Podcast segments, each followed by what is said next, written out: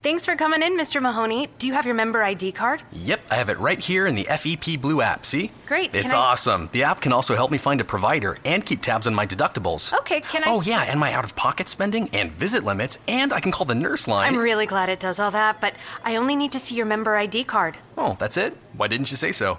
Fearless is just one tap away. With the new FEP Blue app from Blue Cross and Blue Shield, you can access your health benefits on the go. Download it now at fepblue.org/app. You are now listening to the Locked On Eagles podcast, a proud part of the Locked On Sports Podcast Network. I am your host, Teron Davenport, and what we're going to do today is bring you another interview. I'm getting great feedback on these interviews, so I know you guys like to hear the conversation with the players. So we're going to bring you an interview with Nolan Carroll. And in this interview, we're going to talk about playing both sides, left and right corner. We're going to talk about covering the slant. We're going to talk about uh, some some of the other things that go into just being the solid corner that Nolan Carroll is. But before we get into that, let's just look at the Eagles' cornerback situation as far as what they're doing now. Initially, they weren't working guys on both sides, but now you're seeing corners work at left side. You're seeing them work at the right side. The first team defense, for the most part, is Leotis McKelvin at left corner with Nolan Carroll at right. But you're starting to see those guys flip whereas Nolan Carroll is now lining up at left corner, McKelvin lining up at right. The guys are backed up by Jalen Mills and Eric Rowe. You're seeing Eric Rowe line up on both sides, Jalen Mills as well. And Mills lined up on the left side in Sunday's practice, and he did a really good job of jumping a dig route from Sam Bradford to Chris Givens. He picked it off, and he also did a really good job at right corner when he was able to defend, and pardon me, it was left corner once again, when he defended uh, Rueben Randle down the field on a go route. So you're seeing growth there from Jalen Jalen Mills. And Nolan Carroll, he's getting rested from, from time to time just because of that sore ankle. And we got a little bit of insight just in how he's going about getting that ankle right. And uh, you'll see that in the interview also. So the depth chart is, is pretty interesting. Come Thursday, we'll really find out where these guys stand as of right now. C- Coach Jim Schwartz has said that really not to put too much stock into the guys working with first team or second team because what he's doing is just trying different packages. And at corners specifically, they're trying to get different corners matched up against different receivers. So basically, they're trying to create the matchups to see how their guys can step up when they're going against a Jordan Matthews or a Rueben Randle that we mentioned earlier, a Chris Givens, a guy that could get vertical, whether it be Nelson Agholor. They're trying to get different matchups. They want to see their guys in different situations. So that's what you're seeing, folks. As far as the slot, the nickel corner is concerned, Ron Brooks is, is pretty much the the first team nickel corner right now. They're very aggressive with him. They're blitzing him off the edge. They're allowing him to come up and, and press. Uh, he's he's doing a pretty good job too. They like his his aggressiveness, his physicality, despite not being the biggest guy. But they like the way that he plays in the nickel position. The guy who was behind him was JaCorey Shepherd, but Shepherd has been out. He just quietly was removed from practice, and, and we haven't seen him in the last three or four days. And it's a hamstring injury that he's suffering. So we'll see how he could come along in his absence. Aaron Grimes has, has worked with the second team on uh, the nickel position. But getting back to Nolan Carroll, that's really the guy that we're going to focus on today in this podcast. And there's some things that I really like about him. His quickness, I like his size. His footwork is, is outstanding. The, the guy has very fast feet. He could uh, break down, and, and, he does a good job of, of, diagnosing and then, you know, breaking down and, and, undercutting the routes. That's something that he does against the receivers on, on slants. And as my man Emory Hunt would say, I love me a corner that can intercept the slant. Because when you have that type of uh, slant pattern, you know, third and short, or whether it be anything in short, you know, you need a couple yards. That's a, a go-to pattern in the NFL, and you have to be able to defend it. And that's what you're getting from Nolan Carroll. His quickness really comes into play with that, but you'll like some of the things that he talks about. So without any further ado, let's go ahead and get into that interview, and then we'll come on back and talk a little more shop. Here goes the interview. Practice. Nolan, I noticed that the DBs, the corners specifically, you're, you're working at left and, and right corner. Can you kind of compare and contrast the ability to, to play on both sides?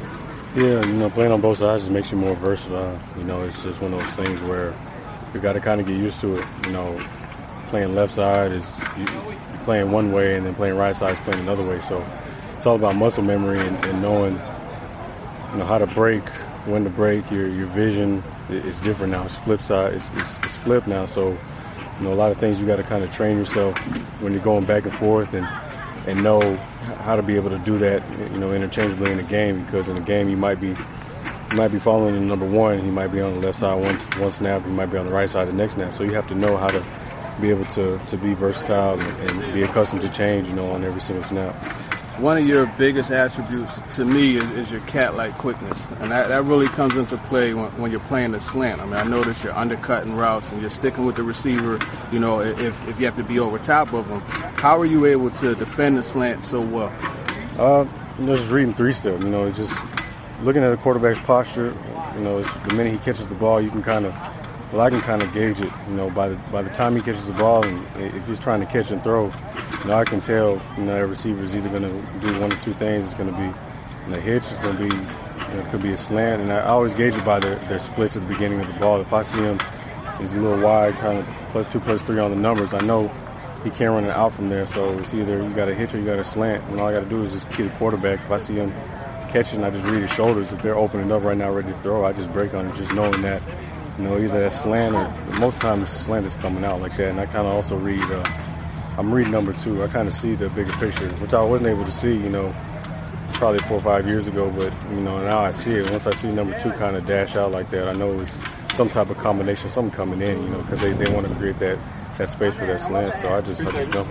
Then when you look on the contrast uh, receiver, you know he'll give you that inside move and try to get outside. So at the line, you got to be physical.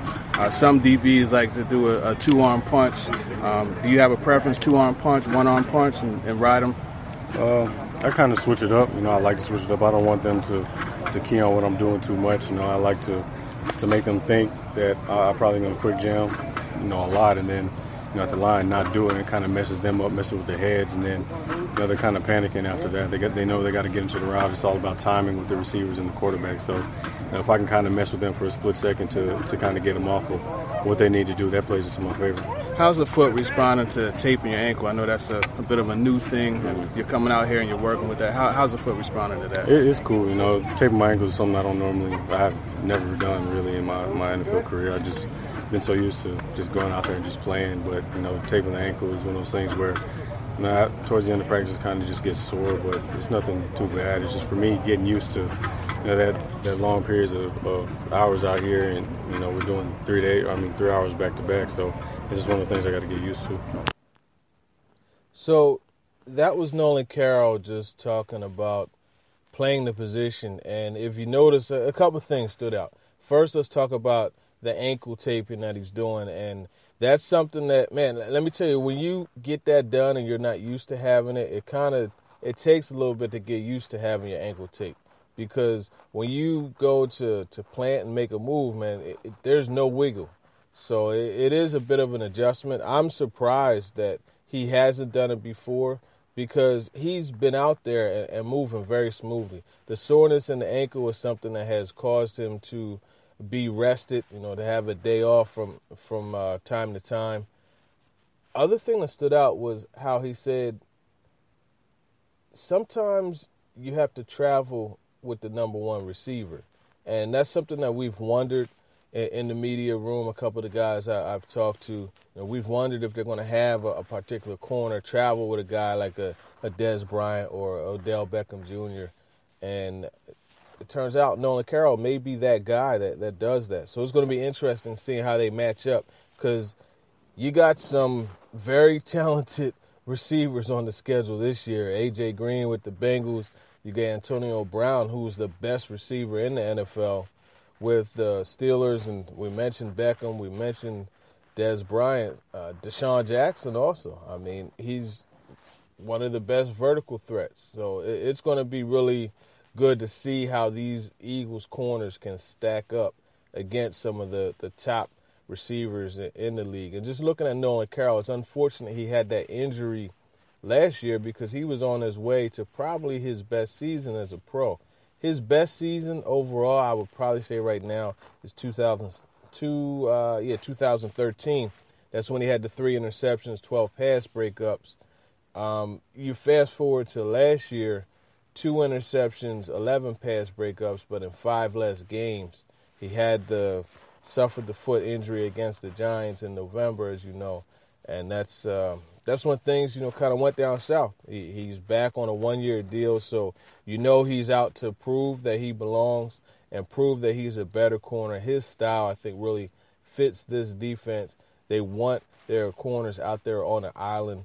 Coach Jim Schwartz said on Sunday, he he said if if you are not comfortable out there on the island and don't want to be out there on the island as a corner, this defense isn't for you. So that says it right there. Nolan Carroll, he said early on when he signed his his free agent deal, the one year deal, he said that he liked to play on the island. So you do have a match there. We'll see what happens as we work towards the preseason opener, which is going to be at the Linc that's going to be uh, Thursday night, 7 p.m. The Eagles will host the Buccaneers, and you got two big guys that'll be lining up, so it'll give them plenty of opportunities to go against uh, a, a, better um, caliber receiver than, than what they have as far as Mike Evans is concerned. So it, it's a good test for this Eagles secondary. Time flies when you're having fun, folks. That's your show. I appreciate you tuning in. And by all means, if you have any tips as far as subjects that you want me to cover, have any questions that you want me to ask to any players, or just have a, a interview request with a particular player, you just let me know. Hit me up at T Davenport underscore NFL. I appreciate everybody who listens. We are growing and growing and growing. And we're going to have Locked On Redskins opening up soon for the Big East or Big East for the NFC East teams. You know, so you guys that are interested in NFC East teams, just be sure to tune in Lake Lewis for um, Sports Journey. He's gonna cover the Locked On Redskins. It's gonna be a great show. You have the Locked On NFL with Matthew Williamson, Locked On Buccaneers with Greg Allman. Man, it's just growing and growing and growing. So be sure to tune into the Locked On Sports Network. I'm your host, Teron Davenport. Check out the work at the eagleswire.usatoday.com. We will talk to you tomorrow with another interview. And that's all, folks. Is democracy in danger or decline? Condoleezza Rice, William Galston, and Carlos Gutierrez and others take on this question in the fall edition of The Catalyst, a journal of ideas from the Bush Institute. Surveys show Americans place less trust in institutions like the media and business. Others contend America has faced far more challenging periods and emerged strong. Leading policymakers, Bush Institute experts, and respected journalists take on this debate. Read about it at bushcenter.org/catalyst. Catalyst.